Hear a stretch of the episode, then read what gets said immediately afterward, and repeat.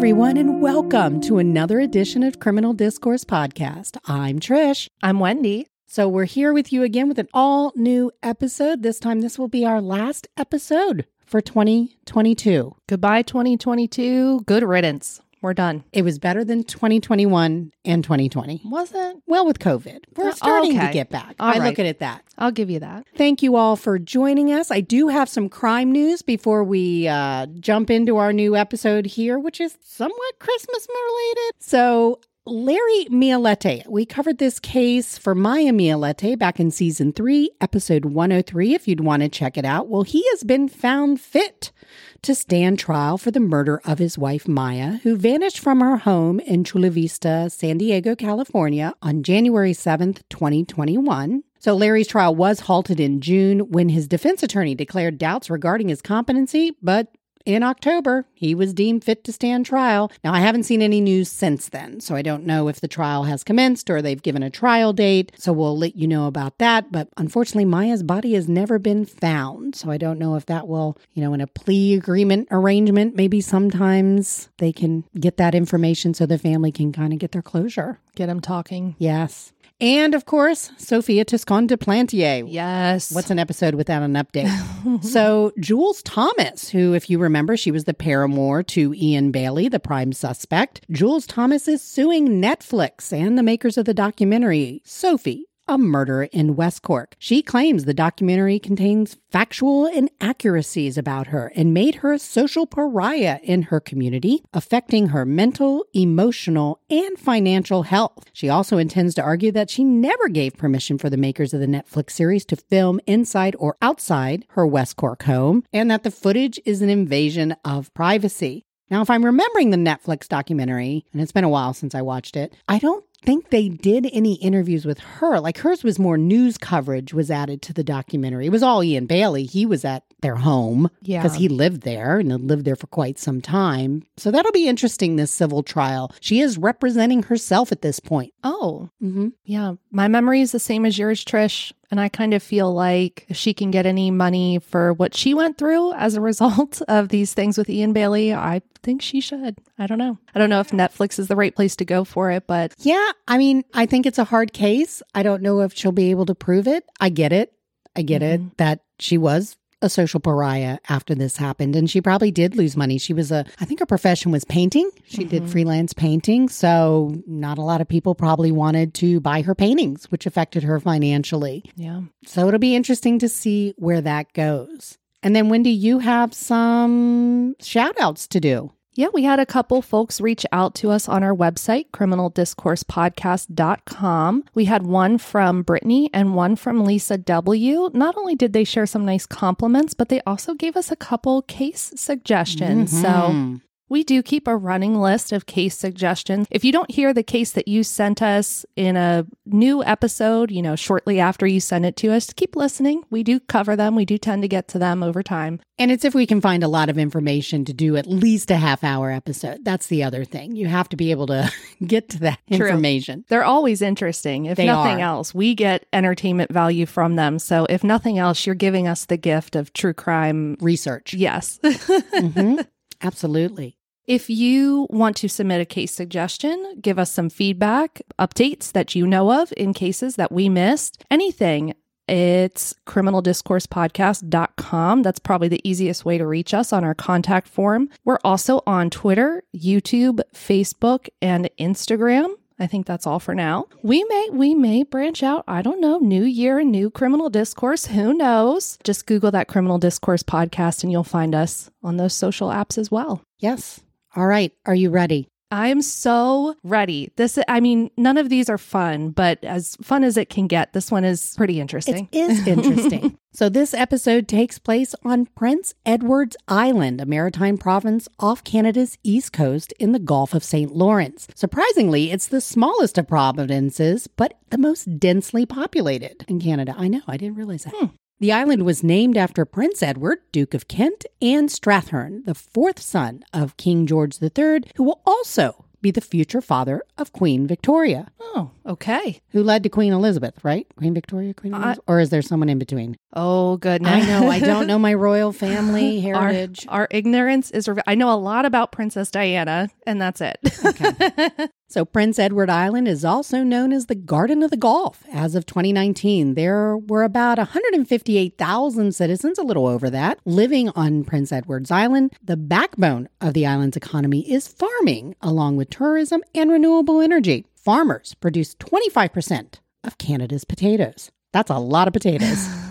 So on October 7th, 1994, a woman notified authorities that there was an abandoned vehicle in a field near her house. Now, when police arrived, they noticed that the license plate was missing, which was a bit of a red flag. But as when they looked inside the car, they became truly alarmed. There was blood spatter everywhere, both small and what looked like medium impact spatter. To investigators, this indicated that whosever blood this was had been hit with an object such as a fist. So not a large object, something small. Mm-hmm. Plus, it was inside the car. So when investigators ran the vehicle's identification number, the VIN number, they found that it belonged to 32-year-old mother of five, Shirley Duguay. Now, when investigators from the Royal Canadian Mounted Police arrived at the Duguay residence, they discovered that family members had last seen Shirley on October 3rd. So Card discovered on October 7th.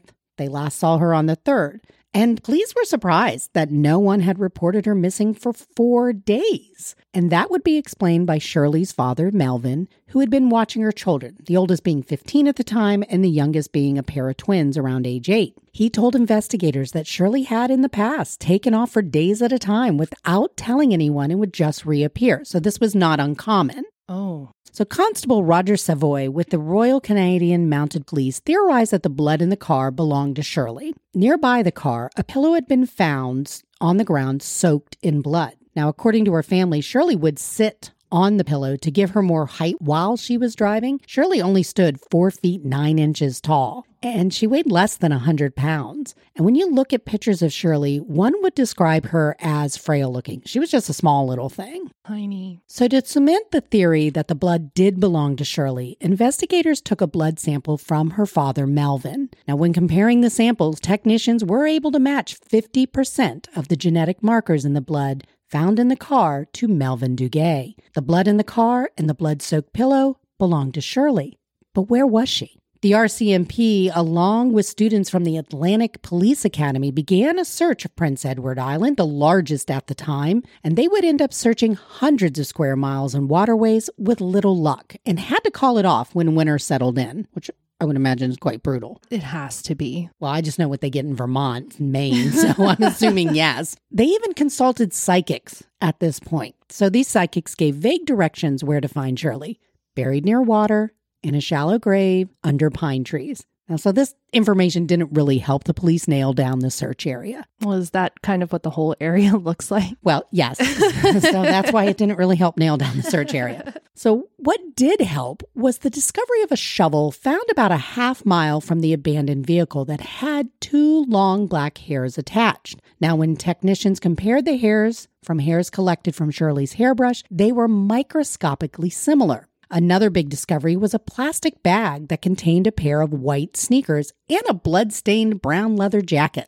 Now, I watched an episode of Forensic Files on this, and that is connected in our show notes. And they placed the discovery of this plastic bag and its contents approximately 15 miles away from Shirley's car after weeks of searching. However, other information from news articles reported that it was 3 days into the search that they found this plastic bag with its contents, and it was found about 6 miles from Shirley's home. So it might have been found in the similar area, but it seems the timeline's a little different. But regardless, they found this bag with its contents. I often wonder when I come across discrepancies like that, if the earlier one is incorrect, if it's an attempt by the police to give the information, but false details to kind of, in case there's a false confession. I don't know. I've also found that when I watch Forensic Files, that not all the information, like when I go back to read trial transcripts and I compare, it's not the same. Oh, okay. That Forensic Files, and it might just be due for literary licensing purposes, change things a little bit. So investigators talked with Melvin Duguay on his thoughts on who would have likely harmed his daughter. And Melvin immediately stated it was her estranged husband, Doug Beamish. Now, when I say estranged husband, I don't think they were legally married. I think they were considered more common law man and wife. Mm-hmm. Shirley and Beamish had an on-again, off-again relationship for over 15 years. That at times was violent, with Beamish physically abusing Shirley. And the couple shared the three youngest children, so the set of twins and the next oldest one. Beamish had a history of police involvement due to his violent behavior that had been reported in both Toronto and on Prince Edward's Island. In 1991, Beamish had been served a peace bond. Now, a peace bond is often used in cases of domestic violence and stalking, where the perpetrator agrees to certain conditions, such as no contact with the victims and forbidden to carry firearms. So this sounds very similar to the protection from abuse order issued here in the United States. And it was after the issuance of the peace bond that Shirley returned to Prince Edward Island. So I think this had occurred in Toronto. Mm-hmm. And then she moved back with her kids. Investigators next talked to Doug Beamish, who was residing at his parents' home at that time on Prince Edward's Island. And Beamish denied any involvement in what was happening with Shirley. He didn't know where she was. He had nothing to do with her disappearance. And he was asked by investigators, "What's your shoe size?" And he answered a size 9. Of course, that was the same size as the pair of sneakers found in the white plastic bag. So next, Dr. Keith Bettle, a forensic podiatrist, was contacted to determine if the shoes found belonged to Beamish. So investigators issued a warrant for Beamish's feet impressions. So Beamish had to stand in plastic styrofoam molds while plaster of Paris was poured inside. Now, once the plaster hardens, the molds can be then used to compare the wear patterns in the pair of shoes. According to Dr. Bettles, everyone wears shoes differently as the soles of our feet transfer impressions onto the soles of our shoes. This is interesting. It's kind of like a fingerprint. Mm-hmm. So in Beamish's case, he was found to have hyperflexed toes, meaning that they turn up at the end, and his feet pronated inwards.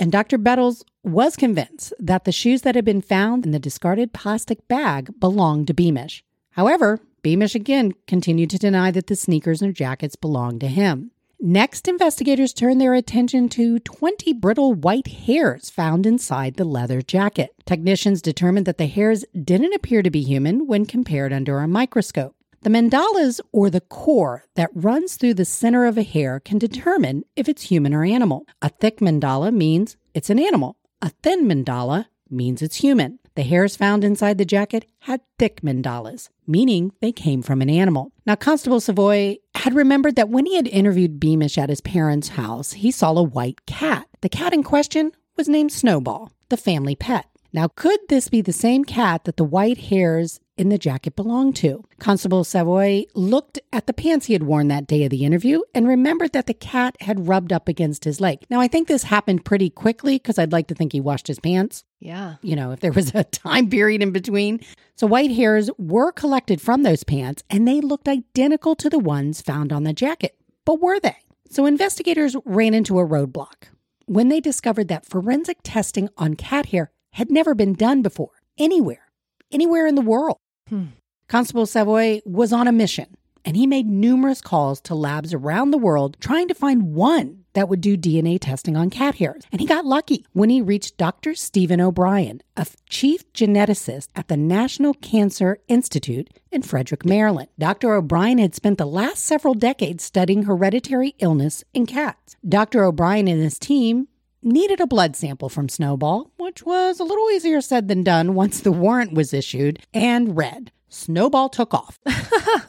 So they're trying to track down this cat, and once he's caught, he's taken to the Summerdale Animal Hospital, where Dr. Jane Bond drew the blood sample. And so, not to break chain of custody, 2 Canadian officers personally delivered the blood and cat hairs to Dr. O'Brien. So you might be wondering, well, why didn't they just test the blood on the jacket? Because clearly that would have been probably Shirley's. Mm-hmm.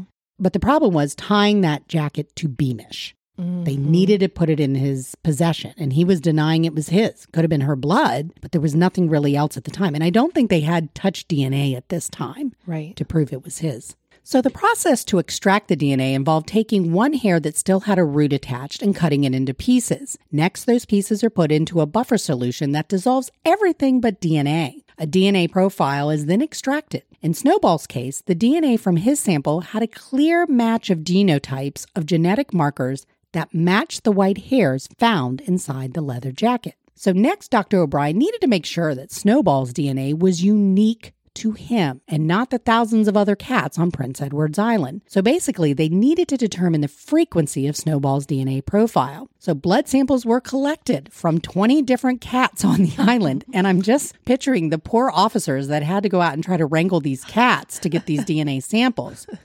And these samples were then sent off to Dr. O'Brien's lab. Now, his determination was that there was a 1 in 70 million chance that the hairs found in the jacket did not come from Snowball. I bet there aren't 70 million plus cats on this island.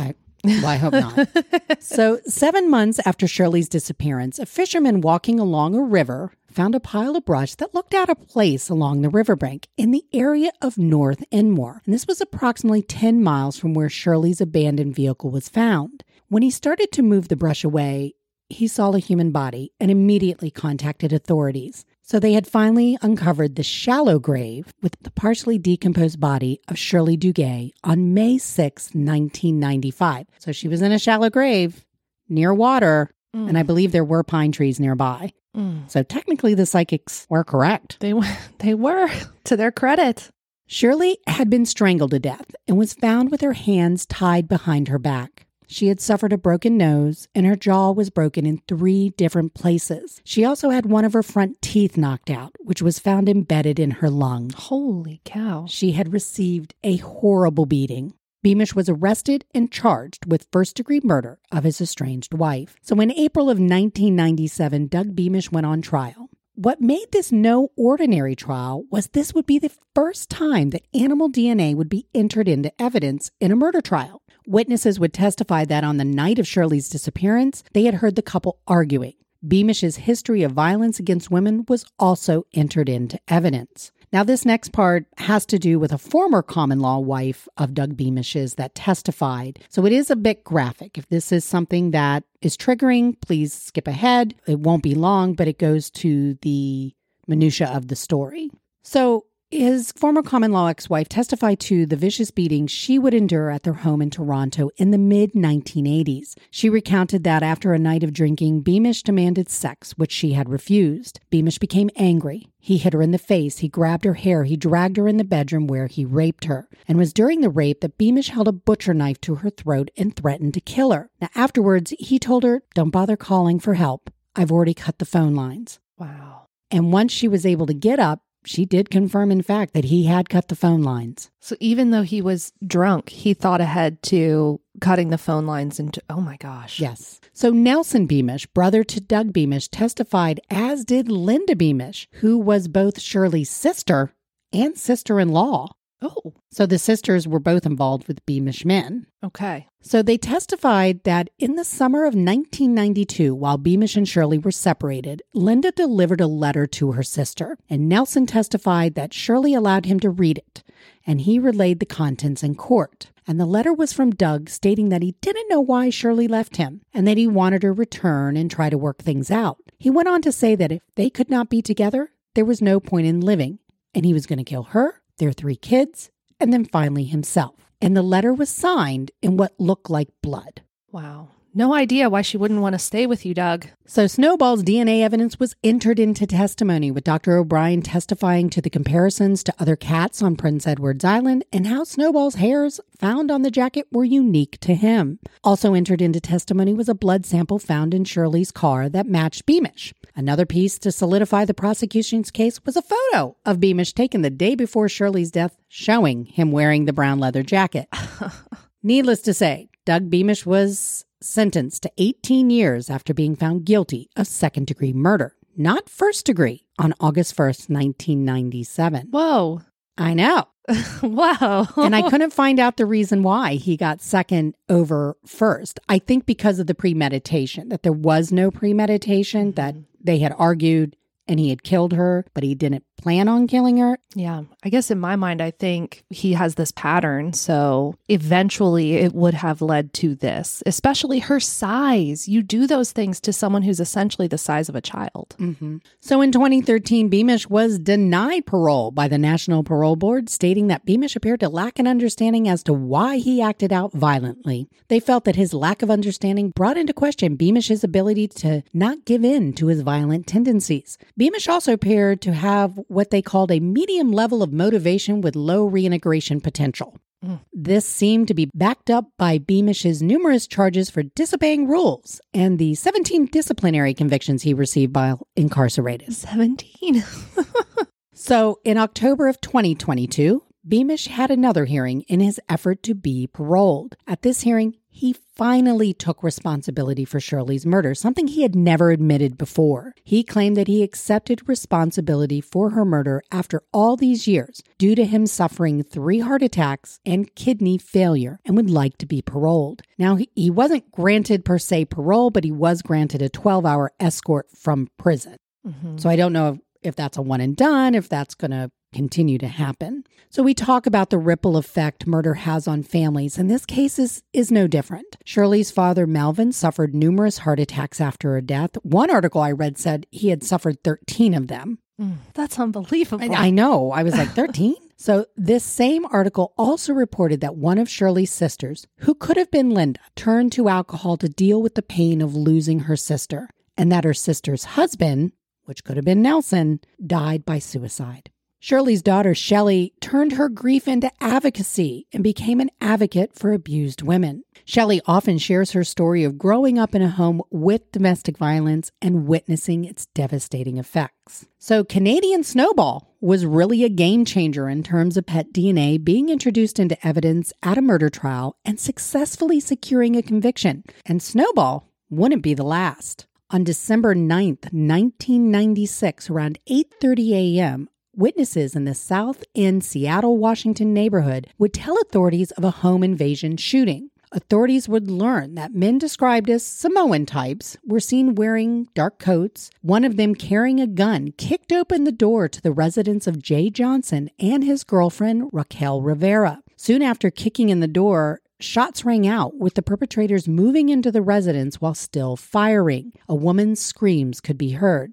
2 men were then seen exiting the residence, getting into a red Camaro and driving off. A teenage neighbor who lived across the street would tell authorities that the same red Camaro had been parked near the residence during the home invasion. And in fact, this teen witness had seen it all, pretty much. Inside the residence, 3 victims were found. The first one was 1-year-old pit bull Labrador mix named Chief. Aww. He had been shot twice, once in the shoulder and the other in the muzzle. Oh, protecting his people. Correct. The next victim was Raquel Rivera, who was age 20. She had been shot 3 times, once in the chin, the neck, and the hand. The final victim was Jay Johnson, age 22. He had been shot twice in the legs and then twice in the abdomen. Rivera and Johnson died at the scene, while Chief was taken to a local animal hospital where he later died from complications related to the gunshot wounds he received. The coroner would later describe the shootings as being execution style. So while police were processing the scene that clearly looked as if the perpetrators were searching for something, they noticed a red Camaro driving down the street the following afternoon. 2 men, George Tiafano and Charles Nico, were immediately taken into custody. The teenage witness would identify Nico as the getaway driver who had remained in the car the day of the shooting. It would be the next morning that another arrest would be made, this time for the alleged shooter, Kenneth La'ali'i, who went by the nickname Sable Claws. And that's what I'm going to tell him, because that last name is a tongue twister. He had been arrested at the Biltmore Hotel in Tacoma, Washington. Other associates of Sable Claws were arrested soon after, including Tuafa Tuilili, Malini Fossey, and Sheila Harris, fiancée to Fossey. They all allegedly were involved with the Seattle gang called the Mad Pack Gang. All agreed, including Charles Nico, who was facing the death penalty, to testify against Sable Claws and Tuafano at their trials as part of their plea agreements. So prosecutors at Sable Claws and Tuafano's trials presented a motive behind the murders, and that was to rob the couple, they believe, of drugs and money. Whether they got what they were looking for, I couldn't find that anywhere, because I don't think, from what I had seen, that this couple was into that. And there was no mention of them having taken anything from the residence. They just took three lives needlessly. So both men were on trial for first-degree murder. Both men were tried separately in Kings County Superior Court in what was believed to be the first criminal case in the United States to use dog DNA as evidence, which made it possible due to Snowball. Yay, Snowball. Kitty cats to the rescue. Coming through. Canine DNA evidence was presented in court in the form of blood found on a jacket worn by Sable Claws. This jacket was collected on the morning of his arrest at the Biltmore Hotel. Other clothing obtained from Tuafano included pants and a jacket that had both human blood and canine blood, along with several dog hairs that were similar to Chief. Dr. Joy Halverson testified as to the procedure she used to compare Chief's blood sample to the blood found on the jacket and pants. Her outcome was that finding another dog with Chief's DNA profile with the 10 markers or loci that they used was 1 in 3 trillion. That's a wrap. So both defendants pleaded not guilty, however. That's not what the jury believed. Mm-hmm. Kenneth La'a Lii, a.k.a. Sable Claws, was found guilty of 2 counts of aggravated first-degree murder and 1 count of animal cruelty for the killing of Chief. George Tuafano was found guilty of 2 counts of first-degree murder. So at Sable Claws' sentencing, he looked as if he could care less about what was going on, often smirking to the camera in the courtroom, even sticking out his tongue at one point. Oh my gosh. So when given the time to say something to the judge, he declined, although through his attorney, a statement was read about appealing his conviction and that he, quote, apologized for overturning a table and spitting on the judge during the pretrial proceedings, unquote. Apparently, prior to the jury being brought into the courtroom after his pretrial antics, the judge had Sable Claws restrained in a lector chair, which is a special chair where the arms and legs are shackled while basically being rolled in a wheelchair. Oh. So it's based off the movie Silence of the Lambs. Oh my gosh. It's a lector. Yeah. Remember when he was on, I think, a dolly. Yeah. Wasn't his more of a dolly when he was strapped to it? Yeah. So this is more of a wheelchair. The judge commented that he had, quote, never encountered a man with so little concern for the lives of others, unquote. Sable Claws was sentenced to 2 consecutive life sentences without the possibility of parole. George Tuafano was sentenced to 26 and a half years in prison on the 2 first-degree murder convictions. Both men appealed. Now, in Sable Claws' case, the appeal court in October of 2003 found that Chief's DNA should not have been admitted into evidence, as they viewed at the time that animal DNA cannot be presented as evidence the same way human DNA can. Now, since their ruling, this belief has been discounted. But the court did not feel that Sable Claws was entitled to a new trial and upheld his original conviction, because there was other evidence beside Chief's DNA used in his conviction. In Tuafano's case, be careful what you wish for, as the appeals court felt that his 26-and-a-half-year sentence he received was a bit too light and that he should be resentenced to a longer prison term. This time, life. So he appealed and got a longer sentence. Possibly. I couldn't find anything about his resentencing, so I'm not sure on that, but that is what the appeals court had recommended. That was their opinion. So that is 2 cases where DNA from animals has been used for the first time, really, to convict, to be used in murder trials with successful convictions. Well, I guess if you needed another reason to have a pet, a companion, get one with fur. But hopefully you're not a murder victim where their DNA has to be used to help help convict your murderer. They can prevent murders, and they can also help solve murders. They can. Love them. And there's been many cases since then that I believe that animal DNA has been entered into testimony. I learned a lot, Trish. Taught me things. We are informative and educational. Yes. That EI. We're like PBS for true crime. That's our new tagline. We're like PBS, but true crime. The PBS of true crime podcasts. There you go. So thank you, everybody, for listening. We greatly appreciate it. And like I said, this is our last episode of 2022. We just want to take a moment and say, hey, we couldn't really do this without you. Everyone that tunes in, everyone that's told somebody else and shared our podcast, we just are so blessed in that aspect. We are. We love our listeners, and we hope you follow us into 2023. Yes, and tell others. We hope to have some good things coming, more things that we plan to do. As two working moms, it's difficult to try to fit things in, but we do it because we love it. And we learn things along the way. I found myself becoming much more knowledgeable about true crime than I ever thought I would. Trish, you're getting better at pronouncing names every single episode. I practice so hard. Names are hard for me. Our next, going into 2023, I'm working on a current case where Wendy had pointed out that my Google has learned what I like. So Big Brother knows that when I'm looking up something that may have nothing to do with true crime, it'll connect me to true crime cases. Google gives suggestions now too, but we still prefer them from the listeners. Yes, absolutely. So everyone, we hope you have a stress-free holiday season. We hope to have that. Fingers crossed.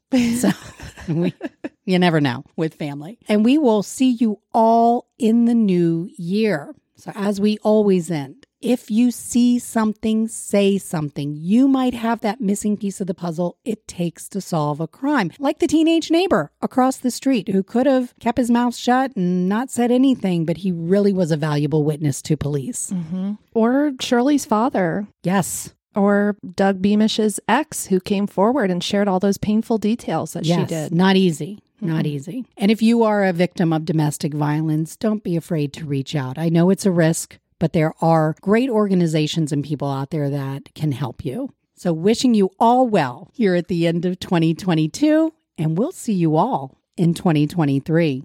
Bye. Bye.